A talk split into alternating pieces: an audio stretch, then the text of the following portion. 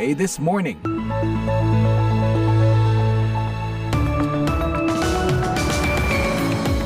Selamat pagi pendengar, inilah VOA This Morning di hari Senin 1 Mei 2023 bersama saya Eva Masreva, ada produser kami Jimmy Manan dan operator Zainab Abdurrahman yang mengudara langsung dari studio 17 VOA siaran Indonesia di Washington DC.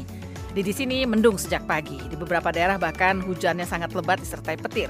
Enaknya sih enak-enaknya tiduran ya sambil menikmati VOA. Tapi kami dapat kabar bahwa di Indonesia kabarnya ribuan buruh siap menggelar aksi unjuk rasa 1 Mei atau May Day.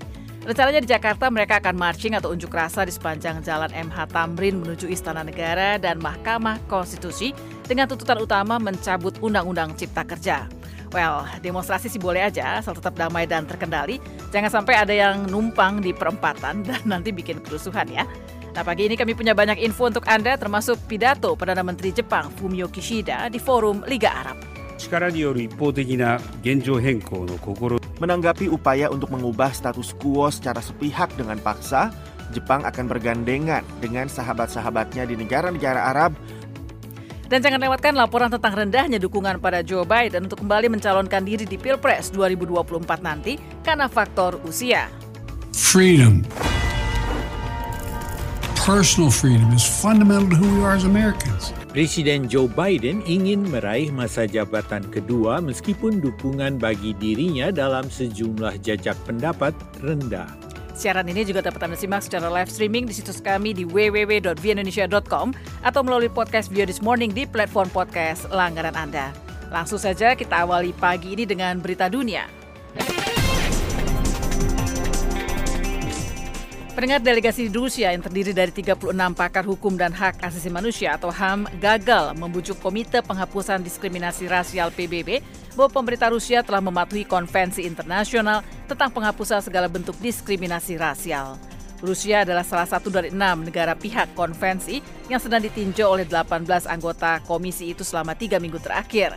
Kajian itu berakhir Jumat lalu.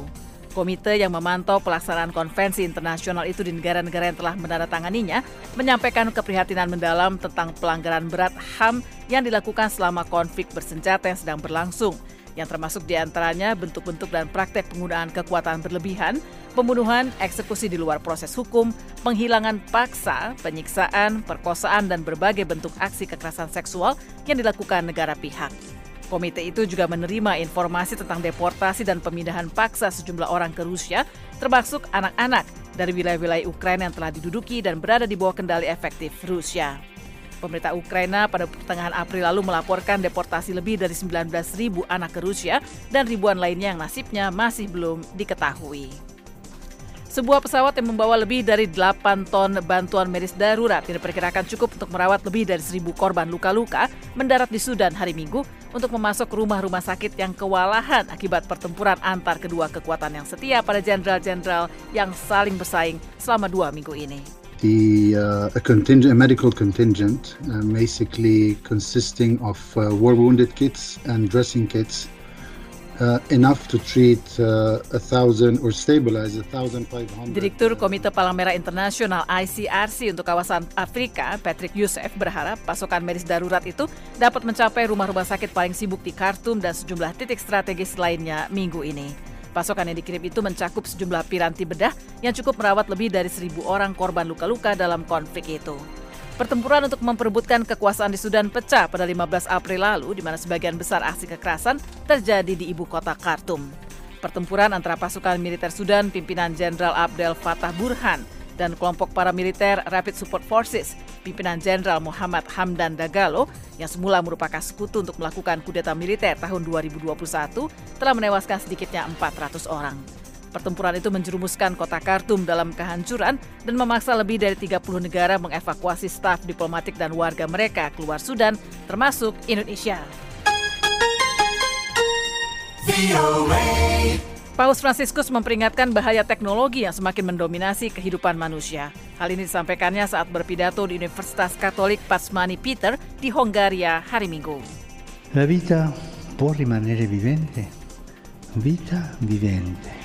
È una questione che specialmente in questo luogo dove si approfondiscono l'informatica, Paus mengatakan budaya dan pengetahuan yang ditempa di universitas dan pendidikan tinggi adalah antidot atau penangkal teknologi yang semakin mendikte masa depan kita. Ia juga menyamakan komunisme dan konsumerisme sebagai gagasan kebebasan yang salah dan memperingatkan bahwa Hongaria masih beresiko memiliki ideologi yang membatasi kebebasan. Pejabat-pejabat Hongaria mengatakan lautan paus yang kedua ke Budapest dalam beberapa tahun ini sebenarnya dirancang terutama untuk memungkinkannya melayani komunitas Katolik. Namun seiring terjadinya perang di Ukraina dan keberadaan Perdana Menteri Hongaria Viktor Orban yang populis dan kerap berselisih paham dengan negara-negara Uni Eropa terkait aturan hukum dan hak LGBTQ+, maka kata-kata dan tindakan paus di jantung Eropa itu membawa pesan yang sangat kuat. Media pemerintah Korea Utara kembali mengecam lawatan Presiden Korea Selatan Yoon Suk Yeol ke Amerika pekan lalu. Korea Utara hari ini merilis pernyataan Kim Yo Jong, pejabat senior Partai Komunis Negara itu, yang juga adik perempuan pemimpin tertinggi Kim Jong Un. Ia menyebut Yoon sebagai boneka pengkhianat karena melakukan pertemuan dengan Presiden Amerika Joe Biden di Washington DC. Kantor berita Korea Utara KCNA menyiarkan pernyataan Jong hari Minggu dalam bentuk komentar. Meskipun pernyataan itu tidak menyampaikan penghinaan terhadap Biden, Jong menyebut Amerika sebagai kerajaan kejahatan dan mengingatkan bahwa Amerika dan Korea Selatan akan membayar harga sangat mahal atas tindakan gegabah mereka. Merujuk pada pembaruan rencana keamanan Amerika Korea Selatan yang menyoroti kesiapan nuklir. Kim Jong-un juga menyerukan peningkatan eksponensial kemampuan senjata nuklir negaranya. Pendengar Parlemen Iran hari Minggu memutuskan untuk mencopot Menteri Perindustrian Reza Fatemi Amin karena dugaan mismanajemen atau salah urus di tengah meluasnya ketidakpuasan terhadap pemerintah. Informasi selengkapnya sesaat lagi.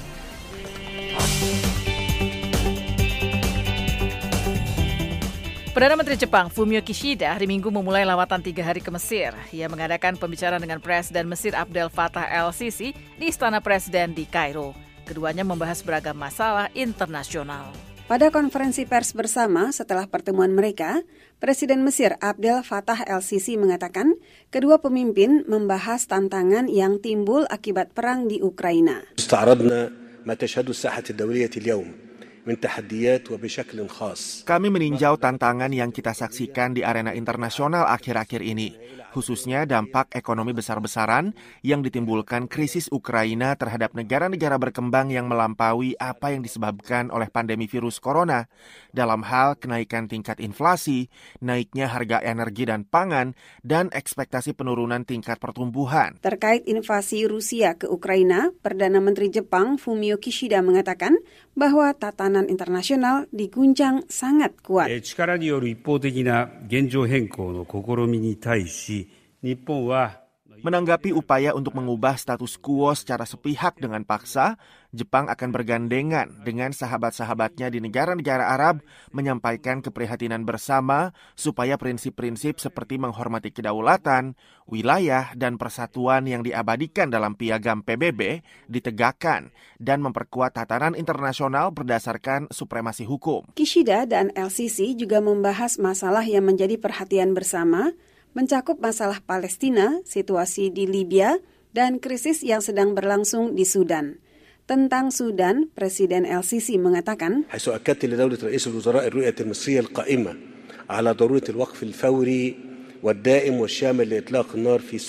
Perkembangan di Sudan menempati aspek penting pembicaraan, seperti yang saya tekankan kepada Perdana Menteri bahwa visi Mesir didasarkan pada perlunya gencatan senjata di Sudan segera, permanen, dan komprehensif. LCC menekankan pentingnya pihak luar menahan diri untuk campur tangan.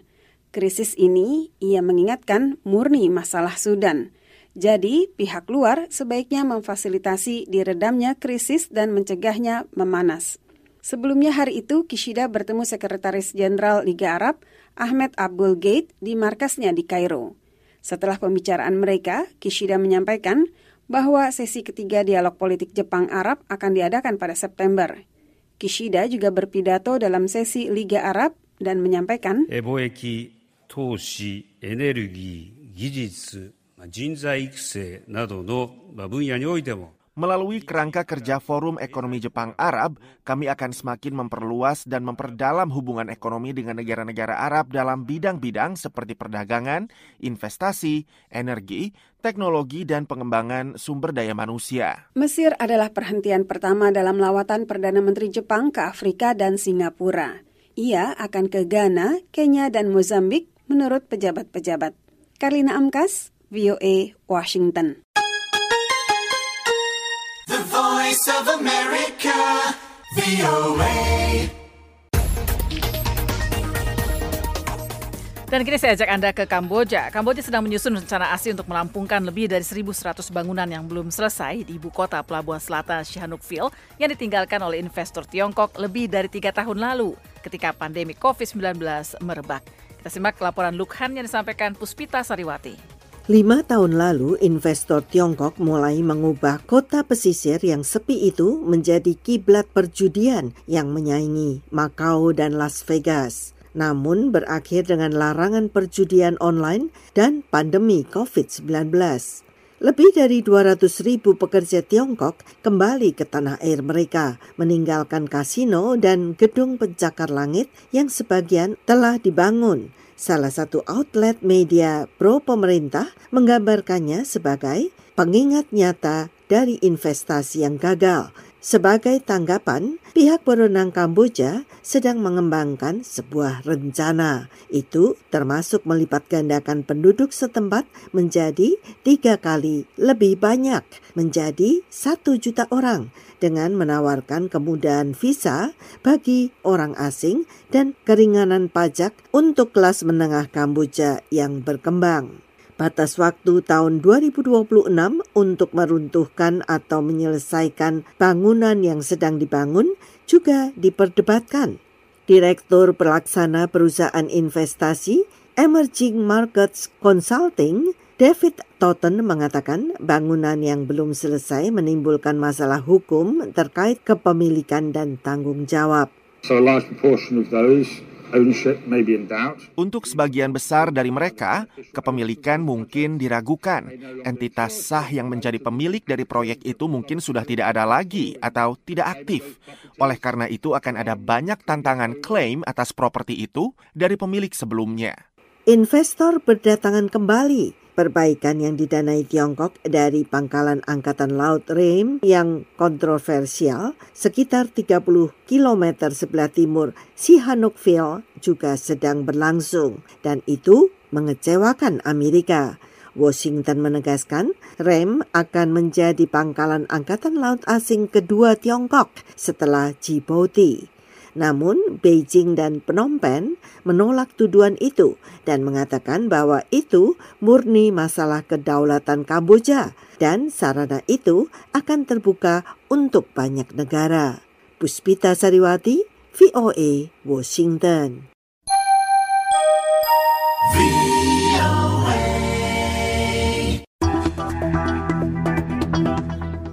Pendengar berbagai jajak pendapat menunjukkan pemilih Amerika termasuk Demokrat tidak mau Presiden Joe Biden mencalonkan diri lagi dalam Pilpres 2024 nanti dan merujuk pada faktor usia sebagai alasan utama. Tetapi Biden sudah hampir pasti akan menjadi kandidat Partai Demokrat untuk kursi kepresidenan dan partai itu yakin ia bakal memenangkan Pilpres 2024. Kita simak laporan bersama Jimmy Manan. Freedom. Personal freedom is fundamental to who we are as Americans. Presiden Joe Biden ingin meraih masa jabatan kedua meskipun dukungan bagi dirinya dalam sejumlah jajak pendapat rendah. Warga Ohio, Audrey Frederick, mengatakan, He's too old to be running for president. Dia sudah terlalu tua untuk berkampanye sebagai kandidat presiden. Maksud saya, Pak Biden, Anda sudah manula. Istirahat saja, rileks, dan pensiun. Jajak pendapat memperlihatkan 70 persen warga Amerika termasuk 51 persen Demokrat menilai Biden sedianya tidak mencalonkan diri lagi. Sekitar setengahnya mengacu pada usianya sebagai alasan. Biden kini berusia 80 tahun dan akan berusia 86 tahun pada akhir masa jabatannya yang kedua. Biden bertaruh para pemilih pada akhirnya akan lebih fokus pada catatan kinerjanya dalam pemulihan dari pandemi, lapangan pekerjaan yang diciptakan selama masa jabatannya, serta juga pencapaian legislatifnya. Let's go, Joe! Tanpa kehadiran pesaing Demokrat yang berbobot, sudah hampir dapat dipastikan Biden akan memenangkan nominasi Partai Demokrat. Partai Demokrat juga yakin Biden adalah kandidat mereka yang terbaik karena dia beraliran tengah kiri dan ini menarik untuk banyak pemilih Amerika yang independen di negara bagian yang dijuluki swing states seperti Wisconsin, Arizona, Georgia, dan Pennsylvania, tempat-tempat yang menentukan hasil pemilihan presiden. Partai Demokrat yakin mereka punya kelebihan dibanding Partai Republik dan kandidat mereka baik itu Donald Trump yang sedang dihadapkan pada berbagai tuntutan kejahatan dan berusia 76 tahun maupun Gubernur Florida Ron DeSantis yang berusia 44